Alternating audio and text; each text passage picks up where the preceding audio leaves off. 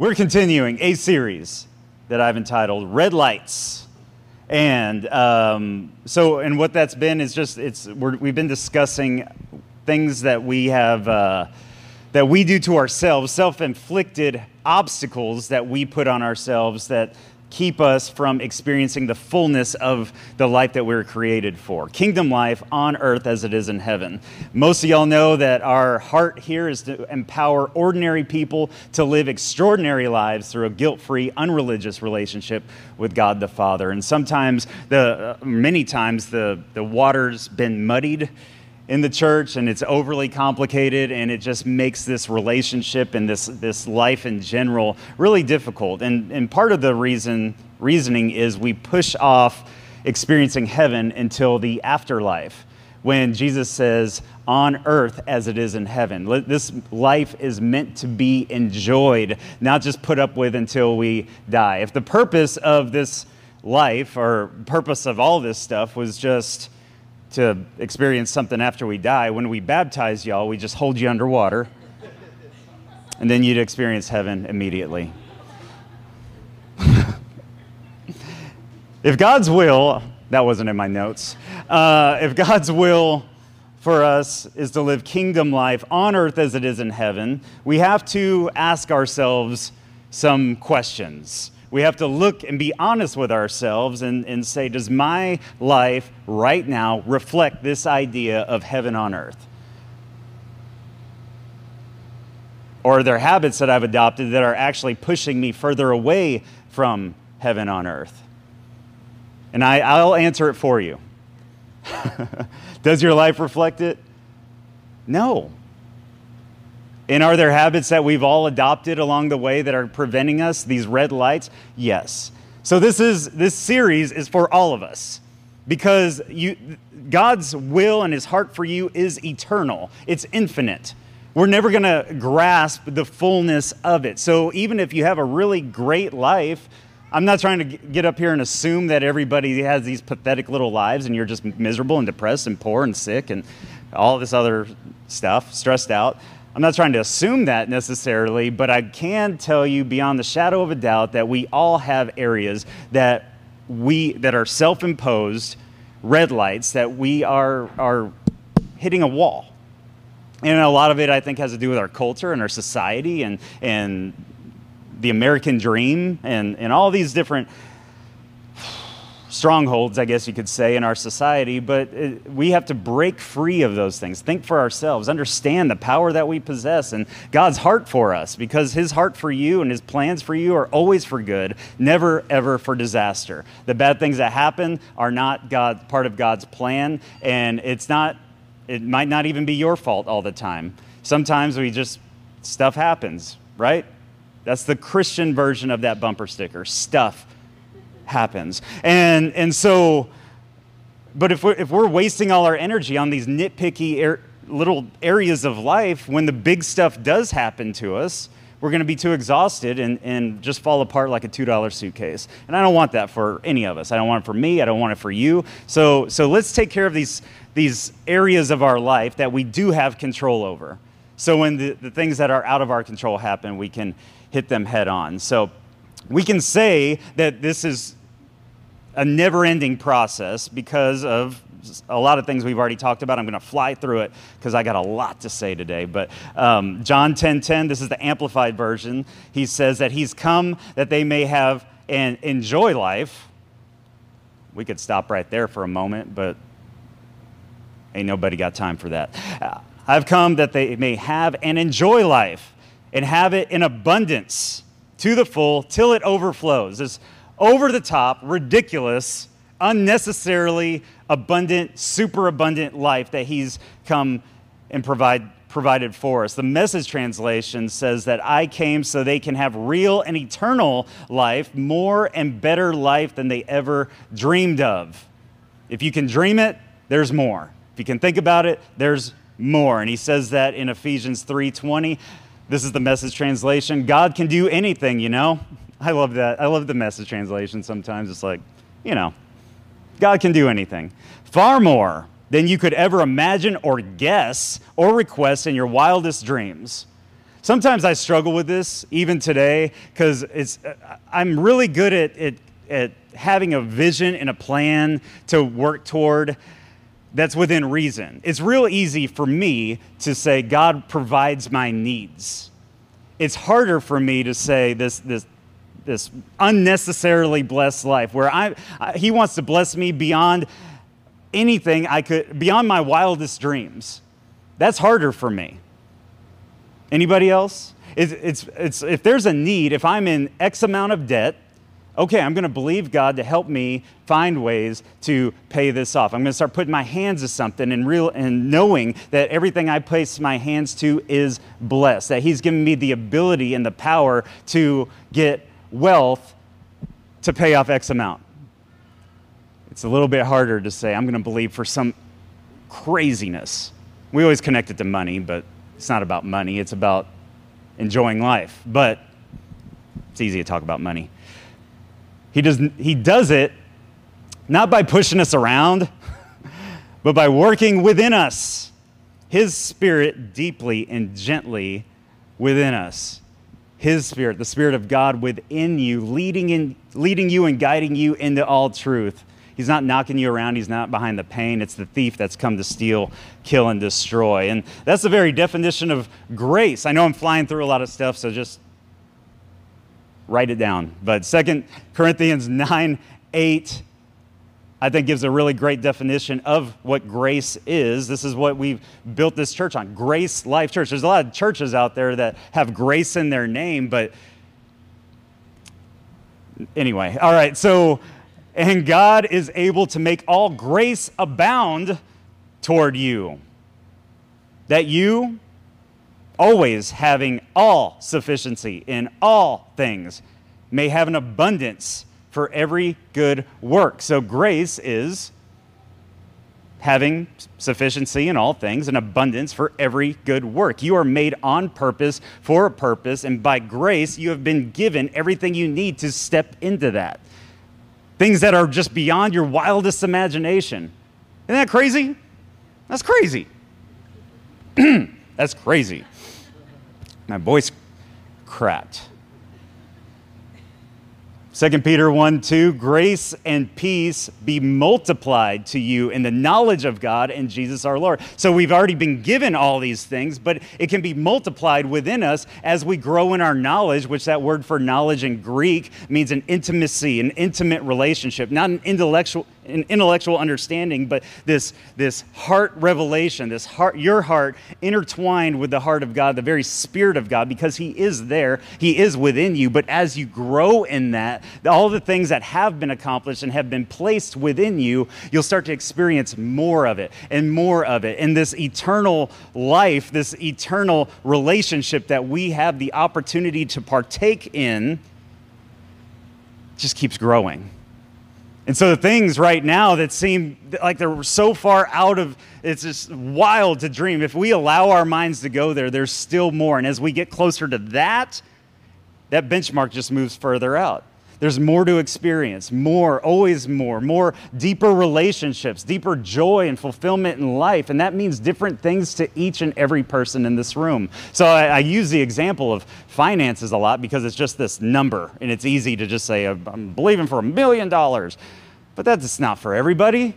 You have to figure that out on your own. You have to figure out what your personal relationship with God looks like because your personal relationship with God isn't going to look like mine. I have a different personality. Some of y'all, amen. But I'm different than you. You're different than me. Sometimes, it, it, so you have to discover these things on your own. My job up here is just to kind of point you in a direction. And then you have to take it from there and actually start applying some of this and experiencing His love in your life. We all have different ways of experiencing love. I had a series a while back on the five love langu- languages and how God speaks each one of our love languages. And in Scripture, how it, it shows it. No matter what your personality type is, no matter what your love language is, God wants to reach you right where you are. It's amazing. And then as you do that, as you grow in your understanding of who He truly is, you go from glory to glory to glory to glory. It says this in 2 Corinthians 3:18. I know I'm like spitballing or firing a lot of stuff right now, but I'm trying to get somewhere, but this is amplified. It says, "And all of us as with unveiled face because we continued to behold in the word of God as in a mirror the glory of the Lord are constantly being transfigured into his very own image in ever increasing splendor and from one degree of glory to another. For this comes from the Lord who is the Spirit.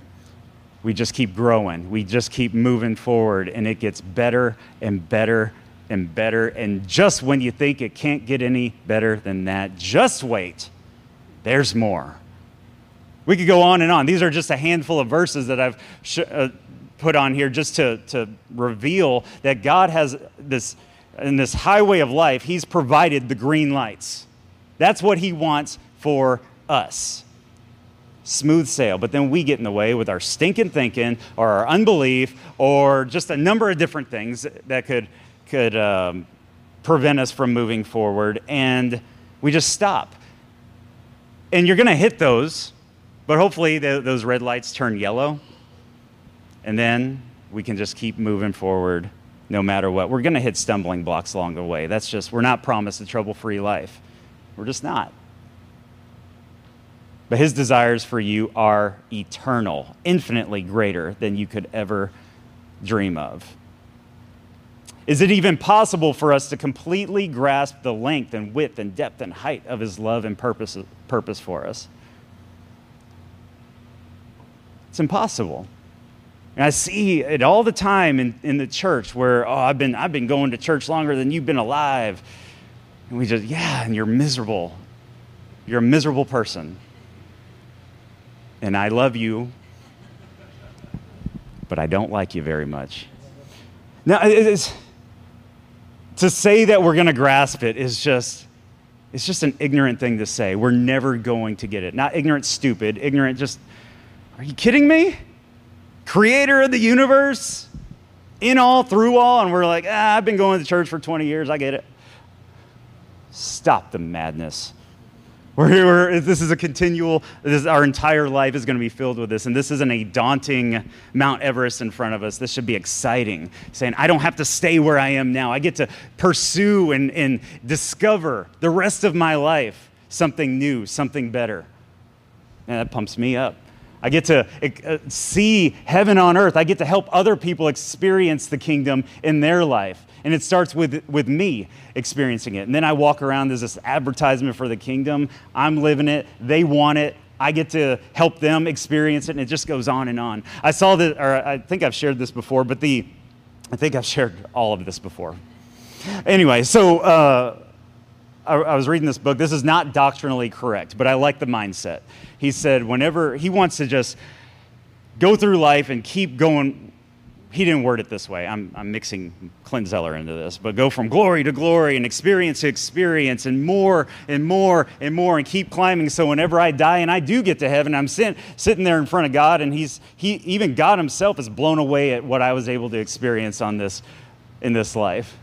That's awesome. That's just that's not right, but you know, maybe it is. I don't know.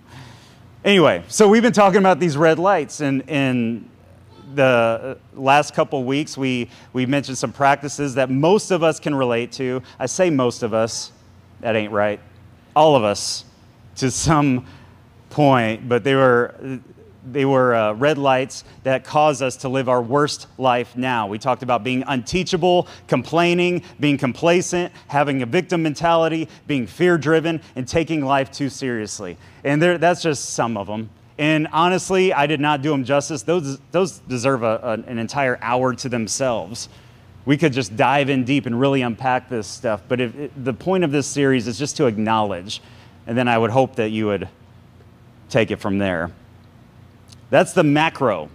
Those, those, are, those are kind of things that in life, those, that's the big picture, life in general. But now I want to approach it in a more micro level, which I believe this, what we're going to get into now, is the single most important aspect to God's heart, the, the single most important thing to, to what He wants, and that's our relationships with one another.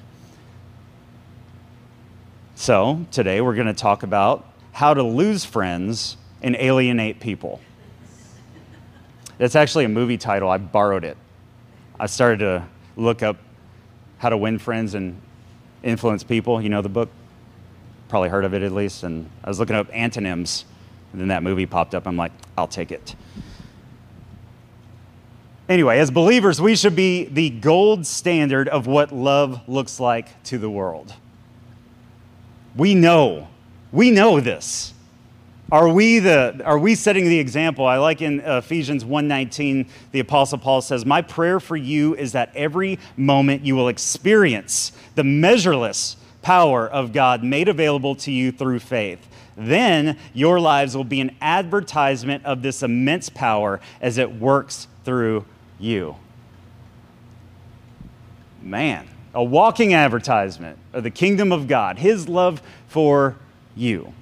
Is that what the church is known for? Oh, I'm just, I'm killing it. I know the love of God. He loves me. And now I'm starting to see myself differently. And I'm, as I see myself differently and how God loves me in the middle of all this, then I can look at them out there and I, and I can look at them and know that God loves them. And then I can be the, the, the advertisement for that love and show them all of that. Is that what the, the, the church is mostly known for? No.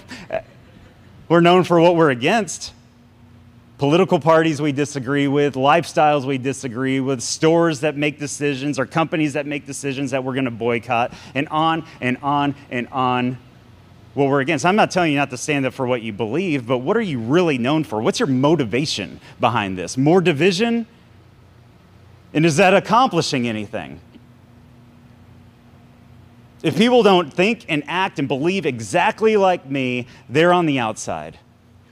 And we're, we become this gated community in the church. We become a, a social club that gets together on Sunday morning. And then somebody actually comes in and they're looking and they're seeking and they feel excluded because they're just not, they don't line up perfectly. And the truth is, most of us put our Sunday morning face on and we don't even believe the things that we're saying. No, we're going to be, I'm, uh, this is about love this morning. I'm sorry. Sorry.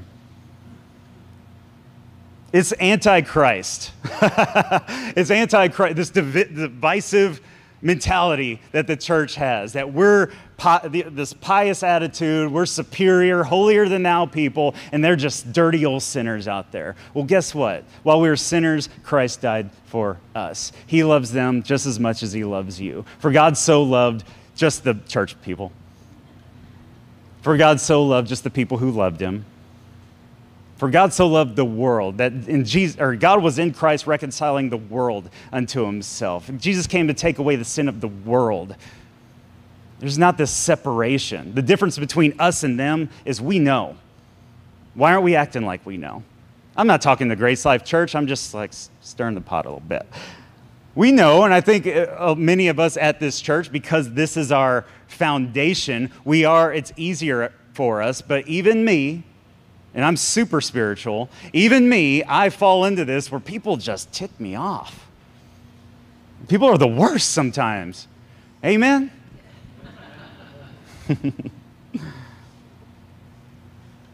How we treat people is a direct reflection of what we believe about God. That's worth writing down. How we treat people is a direct reflection of what we believe about God. Before Paul became Saul, he was a Pharisee who persecuted Christians. And in Acts 9, it says, um, this is the NIV. I don't know if I gave you that one or not, but it says, Meanwhile, Saul was still uh, breathing out murderous threats against the Lord's disciples. He went to the high priest and asked them for letters to the synagogues in Damascus so that if he found any if, so that if he found any there who belonged to the way, that was the Jesus movement, Jesus followers, whether men or women, he might take them as prisoners to Jerusalem. As he neared Damascus on his journey, suddenly a light from heaven flashed around him. He fell to the ground and heard a voice say to him, Saul, Saul, why do you persecute me? Who are you, Lord? Saul asked. I am Jesus, whom you are persecuting, he replied. Paul wasn't out there, or Saul at that time, wasn't persecuting Jesus himself, but he was persecuting the way, his disciples, his, the Jesus followers. And Jesus says, Why are you persecuting me? How we treat one another is a direct reflection of how we feel about God, and it, it, it, it's shown, it just reveals a lot. If you're a critical, judgmental person, I know exactly what you believe about God. So, aren't you glad you're here? Are we I'm positive this is this is sometimes you got to expose the wound, you got to clean it out. It gets worse before it gets better. But man, the other side, holy moly. So the red lights that are causing us to lose friends and alienate people. I just have one today. We're going to stick to one because this is, this is almost a highlight reel of a lot of things we've talked about, and I'm still not going to do it justice, just spending an entire message or the rest of the message just on this one topic. This is so big and it's so simple that it's overlooked. But red light number one is overcomplicate the gospel. I see this all the time. And you might not see a connection here between, okay, how's overcomplicating the gospel? How's that, what's that have to do with my relationship with people? How is that causing me to lose friends and alienate people? It has everything to do with it. Because with a misunderstanding of what the gospel is, it won't produce this life of love and passion for and compassion for people in general. We won't look at them the same way if we don't understand what the gospel truly means. And the gospel is simple simple. It can be summed up in one word. Anyone want to guess what that is? Love. That's it. It's very simple. And if we don't understand that the simplicity of the gospel, loving people is harder. And it becomes a work. So we, we have this okay, Jesus commanded me to love people. So I better love people. I better walk in love. And becomes a work. That's not love, that's works. It's exhausting, it's fake. Or I will love them so they'll change. Love the hell out of them.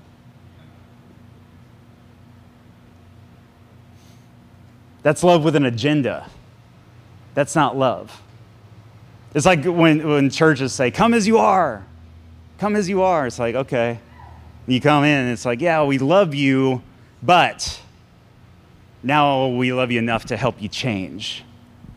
That's love with an agenda. That's not come as you are. Or it's not the, the church has adopted the role of the Holy Spirit, thinking that it's our job to change people. But it's not our job to change people. It's our job to love people and love them if they never change. What if that person that's living a lifestyle that you disagree with or votes a way that you disagree with always votes that way or always lives that way? Can you still love them 10 years from now if they've never changed? If not, that, then you have an agenda behind this and have missed the point completely. Loving people doesn't mean be best friends with everybody. Something, sometimes the best thing you can do for a relationship is to keep away from that person.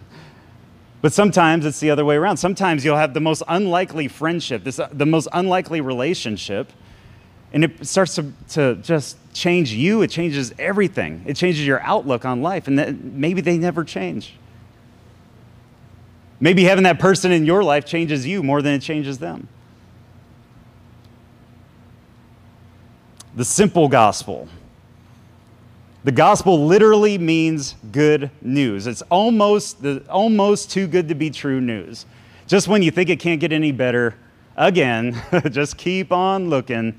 There's more to it. It gets better and gooder, and it's simple and it's just easy. Easy.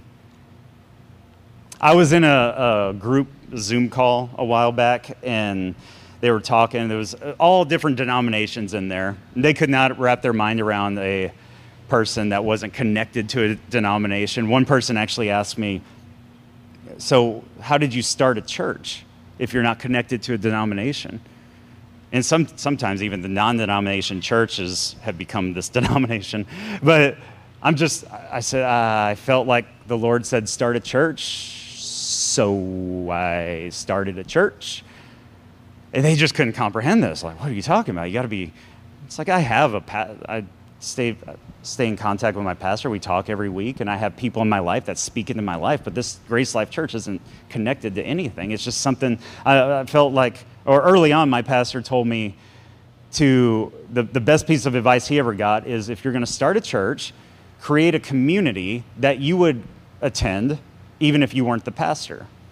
And that sounds crazy, but you'd be surprised how many people start churches and they try to they're what do people want? And they do, they compromise who they are and what they believe in order to try to become all things to all people and they wouldn't even attend the church that they started. And so i just wanted to create a, a community that's like normal not a bunch of frozen chosen even though y'all are super quiet today but it's okay. It is cold in here. Um,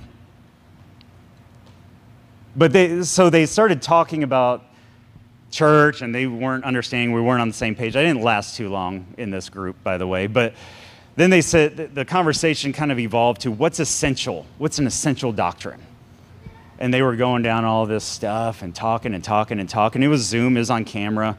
And I think, well, they clearly saw my face because the leader of it is like, Clint, you look like you have something to say. Because I'm like, oh. And I just said, outside of the divinity of Jesus, nothing is essential outside of that. And they're like, oh, well, what about acknowledging that you're a sinner? I'm like, no, no. When you, because what happens is we keep saying, I'm a sinner, Father, forgive me, and I confess everything, and then we're stuck on the problem, and then we wonder why we can't get over the problem, and it's because that's all we talk about is the problem. It's like Romans 2 4, it says that it's the goodness of God that leads us to repentance, not your constant confession of every wrong that you've done that day or how, you, how bad you feel about everything. In fact, the word confess in Greek means to agree with. So if you want to confess something, get your, your beliefs in agreement with what God says. If you want to confess your sins, say, well, this is what God says about my sin, that I'm forgiven that my sins and lawless deeds he'll remember no more, and that he separated me from my sins as far as east is from the west.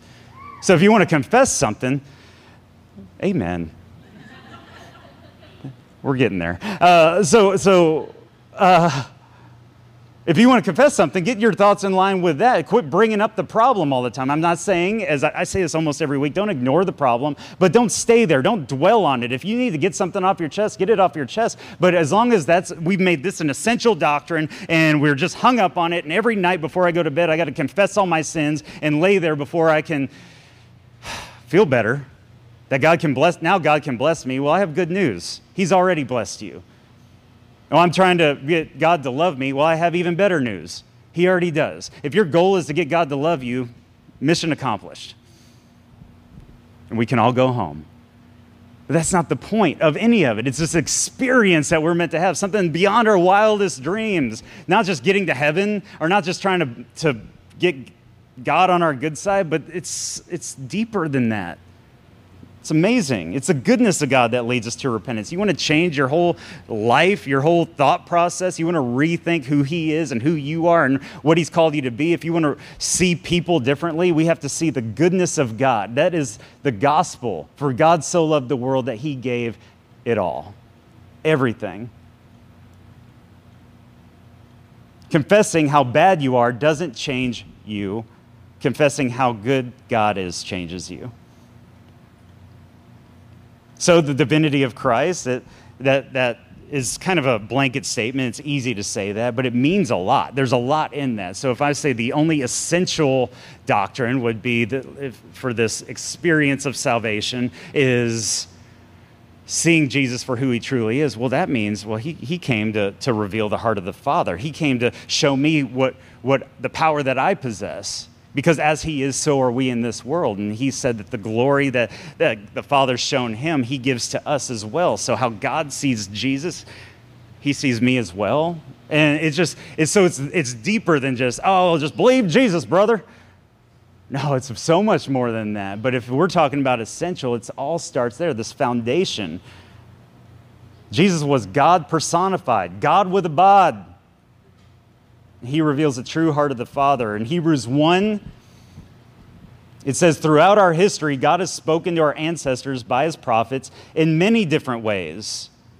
The revelation he gave them was only a fragment at a time. He's talking about the Old Covenant prophets building one truth upon another. Their view of who God was was very limited at that time. It was a different covenant. But then he says, But to us, living in these last days, God now speaks to us open openly in the language of a son, the appointed heir of everything. For through him, God created the panorama of all things and all time. The Son is the dazzling radiance of God's splendor, the exact expression of God's true nature, his mirror image. He holds the universe together and expands it by the mighty power of his spoken word. He accomplished for us the complete cleansing of sins, and then he took his seat on the highest throne at the right hand of the majestic one. God, Jesus in the flesh, Jesus is God with a bod, reveals the very heart of the Father. If you want to know God's heart toward anything or anyone, look no further than Jesus. He is the mirror image of God, the exact representation of who He is. And so we can easily take things out of context and say, make God look like he's the bad guy or he's behind the pain or allowing certain things to happen. And we could, we could twist it into something because for some reason we're addicted to it. We want God to be the bad guy. We want to, going back to red light number four, we want to be a victim or have a victim mentality and say, it's not my fault. God must be causing this bad thing to happen in my life because whatever we've come, whether it's punishment or, or until i become a better steward. And so rather than take responsibility for myself i'm saying it's not me it's god. And clearly he's trying to teach me something here. Now when those bad things happen is there something to learn? Absolutely. But did god throw that in your path for that purpose? No. There's a, there's a million reasons why bad things happen but i'm telling you it's not behind god's not behind it I was like real I was expecting like banners to fall and a standing ovation and everyone like, "Yeah!" Thanks, Ape. The Son is the dazzling radiance of God's splendor, the exact expression of God's true nature. We can't just pluck things out of context, things from an old covenant or, or a cultural situation or something that's written in scripture to a specific church who is going through certain things at certain times. And I could give a lot of examples about that. We take Paul's letters. How controversial do we want to get today? Am I already? Some people think I already have. Uh, the, the, the, no, I'm not going to go there.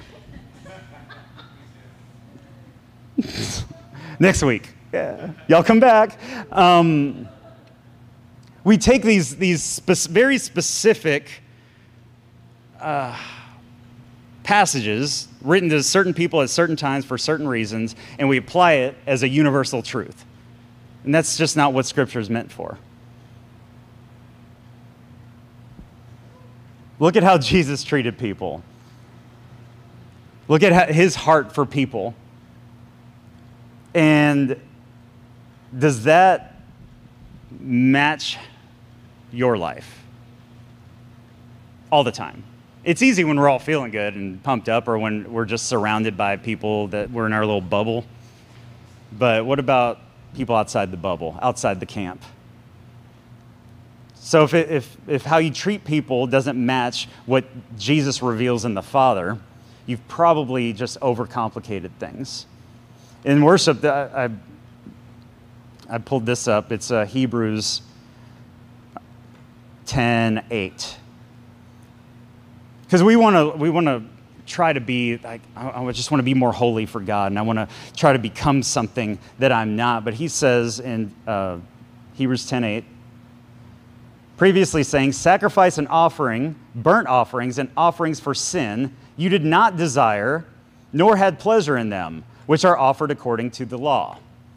Then he added, Behold, I have come to do your will, O God. He takes away the first, that's that old covenant of sacrifice and offering, that he may establish the second. By that, we will have been sanctified, past tense, set apart, made holy, through the offering of the body of Jesus Christ once for all. So we, we try to live these good little Christians, Christian lives, and we're going to read our Bible every day, we're going to pray every day, and we're going to put this, this front on. And I'm not saying it's always fake. I think sometimes that's, that it works for some people. But if your motivation behind that is to become sanctified or think that God requires that of you, that's missing the point completely. If you're doing those things because of your compassion for people, that's great. Keep on keeping on. But he says that you have been sanctified, you have been made holy, you are holy and blameless. You have been blessed with every spiritual blessing in heaven. All of the promises of God are yours. You don't have to do anything to become. You don't have to work endlessly and tire- tirelessly to become something. You just need to rest in the fact that you already are and something starts to change on the inside of you. You don't have to love people. You don't have to love people. You just love people because that's who you are. Because as He is, so are we in this world. I know where I'm at in my relationship with God by how I view people, how I treat people. Not because I have to, because I want to, because I have spent time in His presence.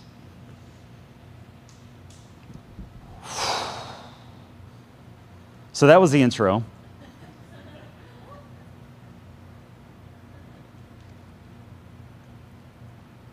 I'm going to follow that down. Okay, so uh, we'll see where we go. We're definitely not going to finish this today, but I'm going to start with two ways to know if you're overcomplicating the gospel. First, this doesn't have as much to do with, even though they are connected, not as much to do with relationships, but uh, we have to start here. You've overcomplicated the gospel if life is stressful if life is stressful. Jesus says in Matthew 11, 28, Come to me, all you who labor and are heavy laden, and I will give you rest. If you're stressed, Jesus is not in the picture. You've abandoned your first love.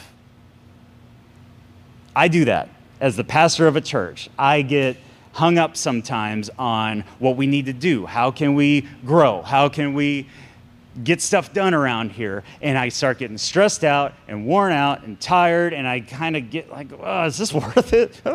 and Jesus is out of the picture. I've, I've abandoned him and I say, what can I do or what can we do? And I'm not including him in it. And it's stressful and it's exhausting and it's not enjoyable at all. So, this, this calling that God's placed on my life to be a pastor of Grace Life Church becomes something that I resent. That hasn't happened a lot, but it's happened a couple of times over the last six years. So, if I experience that, I imagine some of you do, at least one or two of you have been stressed this week, maybe. If, you've, if you're stressed out, we've left Jesus out of it. He goes on to say, Take my yoke upon you and learn from me. So when we think of a yoke, we think, I mean, it is. It's you have the oxen or the donkeys or whatever, and they have a yoke, and they're they're co-laborers, right? But and that's true, and there's a lot we could take this down that path. But there's also in the first century, to the first century Jewish uh, person, that a yoke meant something a little bit different. It, it, it spoke of there there'd be rabbis and the rabbi's disciples. And the rabbi's interpretation of Scripture and how it should be applied was called their yoke. And so all the disciples would be sitting under this rabbi's yoke or their teachings, and that's how they would live their life from there on out. And Jesus, a rabbi, came in and said, Take my yoke upon you and learn from me, for I'm gentle and lowly in heart, and you will find rest for your souls. For my yoke is easy and my burden is light. He came to present a new way. He came to present the heart of the Father. And his yoke is easy and his burden is light. I like the, the message translation of this. It says, Are you tired, worn out, burned out on religion? Amen. Yes. Come to me, get away with me, and you'll recover your life. I'll show you how to take a real rest. Walk with me and work with me. Watch how I do it. Learn the unforced rhythms of grace. This change starts to happen unforced. You start to love people, you start to love the unlovable. The Republican starts to love a Democrat. Oh boy. Oh boy. The Democrat starts to love Republicans. Then there's the independents, the libertarian, I don't know. All right.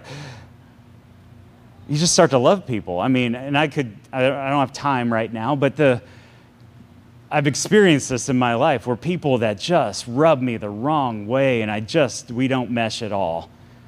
And I avoid them. I see them coming and I pretend to tie my shoe. Or I gotta go to the bathroom real quick and I'd like go. I'm walking down the mall and I just gotta go shop in Bed Bath and Beyond or whatever. I don't know. Or Bed Bath Body Works, whatever. It would have been funnier if I didn't stumble. Um, but then is I know where I'm at in this relationship when I look at them and I say, wow, you know, I, I, want to talk to them. I don't want to take them to coffee. Don't get, let's not get crazy. But let's, we can have a conversation. I can, if there's a need, or, or and I've, I've told this story before. There was a student at our Bible college that was just hated me, filed complaints on me, and tried to turn the whole school on me. And man, she was a, a thorn in my flesh, a messenger of Satan. And I, I just, I dreaded going to the school and having to see this woman. And I, I just asked the Lord to help with this because it was causing, I mean, I, I loved what I was doing at this school, but this one woman was ruining it. And so uh, he, he had me act on this because that's what he does. Sometimes when it's hard, he says, All right, put your hand to something. That'll help your heart a little bit. He said, I want you to buy her some flowers. I was like, Okay. I don't even buy my wife flowers but I'll buy this demon a flower, I guess. And I was still in the process of and they were expensive. And so I did it, and it just broke something on the inside of me. She never really changed. She was still who she was, but it changed. I, I, would come up and have conversations, and, and it just broke something in me. I didn't do that for her. The Lord didn't have me do that for her. He did it for me, so I could get over whatever stronghold was blocking me from enjoying this situation I was in. And it, so, so I started in this relationship. I started to involve him in it, and he gave me something. And it wasn't even that hard. It wasn't. It was just. It started to flow. That want to was easy. He put a desire in me to say, I need to fix this. Something needs to change here. And then I started to act on it.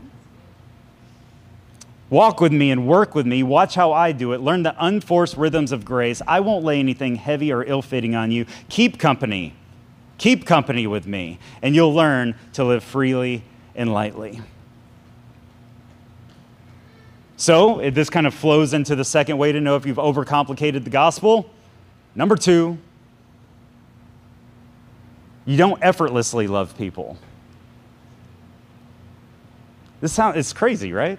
It's just you just love people with effort, no effort. It says in John, 1 John 4, starting in verse 7, Beloved, let us love one another, for love is of God, and everyone who loves is born of God and knows God. He who does not love does not know God, for God is love. That is some directness right there. That is, he who does not love does not know God. If you don't love people, you don't know God. Right now. Maybe you did, Maybe, I mean, we, I'm up and down with this at times. I know where I am in my relationship with God by how I treat people, how I love people. And love isn't an aspect of God's nature, it's who He is. Love isn't what He does, it's who He is. God is love, period. Oh, but He's also holy and just Okay. Maybe if your definitions of holy and just don't equate to love, you have a misunderstanding of what holy and just means. So we need to rethink some stuff because God is love. I can't, I think I might have said this on Wednesday, but it's like we, a lot of times we'll say, a father with his child, it says, Don't touch the hot stove, you'll burn yourself. And he walk, he's like, But I'm going to let you make a decision for yourself. And, and the kid reaches up and touches it and burns his hand. Then he blames the father for the mistake that he did. And he just runs away because he's terrified when the father in his love and nurturing of the child said, Don't do that. You do it anyway. Then you get hurt, and then you get the blame for it. The father gets the blame for it. God is love, and our, I think we need to rethink what love means, and, and we don't have time to get into that right now, but just this general blanket statement that God is love, and that's all. That's his, it defines all of who he is, his entire essence. And it goes on in 1 John 4, it says, And this is love, the love of God, which was manifested toward us, that God has sent his only begotten Son into the world that we might live through him.